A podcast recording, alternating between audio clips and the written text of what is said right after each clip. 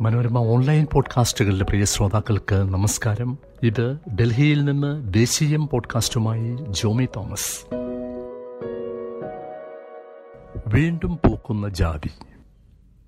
സർവശക്തനായ ദൈവത്തിന്റെ കൃപയാൽ സമർപ്പിക്കാൻ സാധിക്കുന്നത് എന്ന് തുടങ്ങുന്ന ആമുഖത്തോടെയാണ് ബി പി മണ്ഡൽ രണ്ടാം പിന്നാക്ക വിഭാഗ കമ്മീഷന്റെ റിപ്പോർട്ട് ആയിരത്തി തൊള്ളായിരത്തി എൺപത് ഡിസംബർ മുപ്പത്തി ഒന്നിന് രാഷ്ട്രപതി നീലം സഞ്ജീവ റെഡ്ഡിക്ക് നൽകിയത്.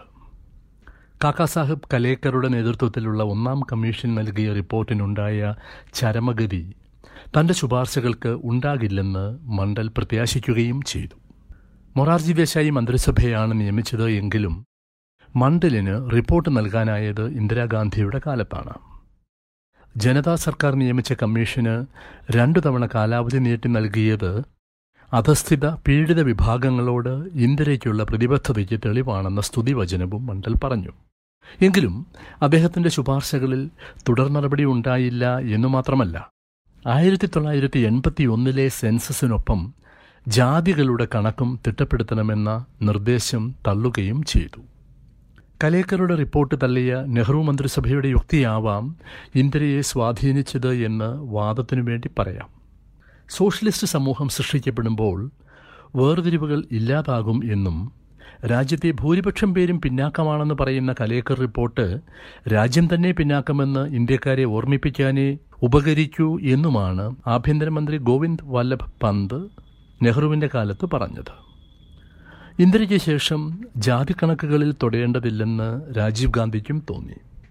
കണക്കുകളിലെ ആൾരൂപങ്ങളുടെ ബലം കൊണ്ട് രാജ്യത്തിന്റെ രാഷ്ട്രീയ ഭൂപടം മാറ്റാമെന്ന് കോൺഗ്രസിന് തിരിച്ചറിവുണ്ടാക്കിയത് മണ്ഡൽ ശുപാർശകൾ നടപ്പാക്കാനുള്ള വി പി സിംഗിന്റെ തീരുമാനമാണ്. സംസ്ഥാനങ്ങളിലെ ജാതി പാർട്ടികൾ ശക്തമായി അതിനിടയിലൂടെ ബി ജെ പിയും കടന്നുവന്നു. ഹൈന്ദവ ഐക്യം പറഞ്ഞ്. മണ്ഡലിനെ കുറച്ചൊക്കെ മറികടക്കാൻ രാമജന്മഭൂമി പ്രസ്ഥാനത്തിലൂടെ വാജ്പേയി കാലത്ത് ബി ജെ പിക്ക് സാധിച്ചു. എങ്കിലും രണ്ടായിരത്തി പതിനാലിലെ ലോക്സഭാ തിരഞ്ഞെടുപ്പ് വരെയും ജാതി പാർട്ടികൾ സ്വാധീനം നിലനിർത്തി. രണ്ടായിരത്തി പത്തൊൻപതിൽ ബി ജെ പി അത് പൊളിച്ചു.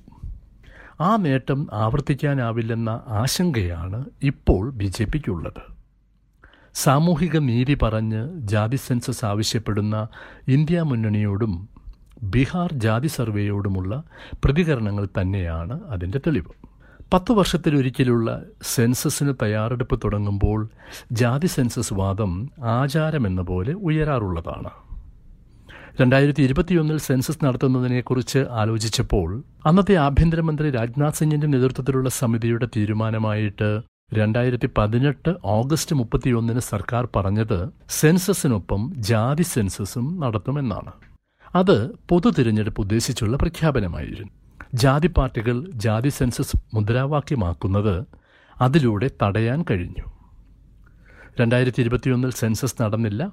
പട്ടിക വിഭാഗങ്ങളല്ലാത്ത ജാതികളുടെ കണക്കെടുപ്പില്ല എന്ന രീതി തുടരുമെന്ന് ആ വർഷം സർക്കാർ വ്യക്തമാക്കുകയും ചെയ്തു. കണക്കെടുക്കുമെന്ന് രണ്ടായിരത്തി പതിനെട്ടിൽ പറഞ്ഞത് വോട്ട് ചോർച്ച തടയാനായിരുന്നു എന്നതിന് അങ്ങനെ സർക്കാർ തന്നെ തെളിവ് നൽകി. ജാതി തിരിച്ചുള്ള കണക്ക് ജാതിരഹിത സമൂഹ സൃഷ്ടിക്ക് തടസ്സമാകുമെന്ന ആർ എസ് എസ് നിലപാടിന്റെ സ്വാധീനമായിരുന്നുവെന്ന് വാദത്തിനായി പറയാം.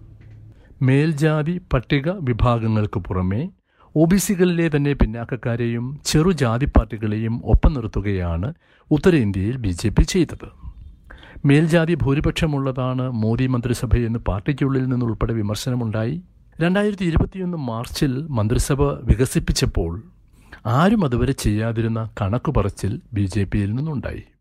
മന്ത്രിമാരിൽ ഇരുപത്തിയേഴ് പേർ ഒ ബി സി പന്ത്രണ്ട് പേർ പട്ടികജാതി എട്ട് പേർ പട്ടികവർഗം എന്നൊരു കണക്ക്. പ്രധാനമന്ത്രി ഒ ബി സി ആണ് എന്നത് ഓർമ്മിപ്പിക്കുകയും ചെയ്തു. ആ പ്രതിച്ഛായയെയും മറികടക്കാൻ കെൽപ്പുള്ളതാണ് ജാതി സെൻസസ് വാദം. പ്രതിപക്ഷ മുന്നണിയുടെ മുദ്രാവാക്യമാണത് മൈനസ് തൃണമൂൽ. എൻ ഡി എയിലുള്ള ജാതി പാർട്ടികളും ഇപ്പോൾ അത് ആവശ്യപ്പെടുന്നു. മണ്ഡൽക്കാലത്തേതുപോലെയല്ല സർക്കാരിൽ തൊഴിലവസരങ്ങൾ കുറവാണ്. കൂടുതൽ കൂടുതൽ മേഖലകളിൽ നിന്ന് സർക്കാർ പിന്മാറുകയുമാണ്. എങ്കിലും തൊഴിലില്ലായ്മ വർദ്ധിച്ചതും സ്വകാര്യ ജോലിയുടെ അരക്ഷിത സ്വഭാവവും കാരണം സംവരണത്തിലൂടെ മാത്രം രക്ഷയെന്ന് കരുതുന്ന ധാരാളം പേർ ഇപ്പോഴുമുണ്ട്. പഠന ചെലവ് നോക്കുമ്പോൾ സർക്കാർ സ്ഥാപനങ്ങൾ മാത്രമാണ് പലർക്കും ആശ്രയിക്കാവുന്നത്. കണക്കു പറഞ്ഞാൽ രാഷ്ട്രീയമായി ശക്തിപ്പെടാൻ സാധിക്കും എന്നത് നേരത്തെ തെളിഞ്ഞതുമാണ്. ഫലത്തിൽ ജാതി സെൻസസ് എന്നത് ഇപ്പോഴും പിന്തുണ കിട്ടുന്ന മുദ്രാവാക്യമാണ്. ഉദാരവൽക്കരണം കൊണ്ടുവന്ന കോൺഗ്രസും പറയുന്നു സ്വകാര്യ മേഖലയിലും സംവരണം വേണമെന്ന്. നിയമനിർമ്മാണ സഭകളിൽ ഒ ബി സി സംവരണം വേണമെന്നും. തങ്ങളുടെ ഭരണകാലത്തെ വനിതാ ബില്ലിൽ ഒ ബി സി സംവരണം ഉൾപ്പെടുത്താതിരുന്നത് വലിയ തെറ്റായിരുന്നു എന്ന് രാഹുൽ ഗാന്ധി സമ്മതിക്കുന്നു. അത് വനിതാ സംവരണത്തെക്കുറിച്ച് മാത്രമല്ല പല കാലങ്ങളും സമീപനങ്ങളും ഓർത്തുള്ള ഏറ്റുപറച്ചിലുമാണ്. ചരിത്രം പറഞ്ഞ് ആരും തങ്ങളെ മാറ്റി നിർത്തേണ്ടതില്ല എന്നുള്ള പ്രഖ്യാപനവും. ഹിന്ദുത്വ രാഷ്ട്രീയത്തെ നേരിടാൻ ഇതല്ലാതെ ഇപ്പോൾ കോൺഗ്രസ്സിന് മറ്റൊരു മാർഗമില്ല ഹിന്ദുക്കളെ വിഭജിക്കാനാണ് ശ്രമമെന്നും മുസ്ലിങ്ങളുടെ അവകാശങ്ങൾ നഷ്ടപ്പെടുമെന്നും ഒരേ ദിവസം പ്രധാനമന്ത്രി പറയുന്നതിൽ വ്യക്തമാണ് ജാതി സെൻസസ് വാദത്തിന്റെ പ്രഹരശേഷി. ചുരുക്കത്തിൽ പ്രതിപക്ഷം അജണ്ട സെറ്റ് ചെയ്തിരിക്കുന്നു. അതിനോട് പ്രതികരിക്കാൻ ബി ജെ പി നിർബന്ധിതമാവുന്നു എന്നതാണ് നിലവിലെ സ്ഥിതി. ഇതുവരെ ചെയ്ത കാര്യങ്ങളൊന്നും പറഞ്ഞാൽ അതിൽ മാറ്റം വരുത്താനാവില്ല എന്ന ബോധ്യം ബി ജെ പിക്കുണ്ട്. അതനുസരിച്ചുള്ള നടപടികൾക്ക് ബി ജെ പിക്ക് കെൽപ്പമുണ്ട് ഏതാനും മാസം കാത്തിരിക്കാം. അടുത്തയാഴ്ച മറ്റൊരു വിഷയവുമായി ദേശീയം പോഡ്കാസ്റ്റിൽ എത്തും വരെയും നമസ്കാരം.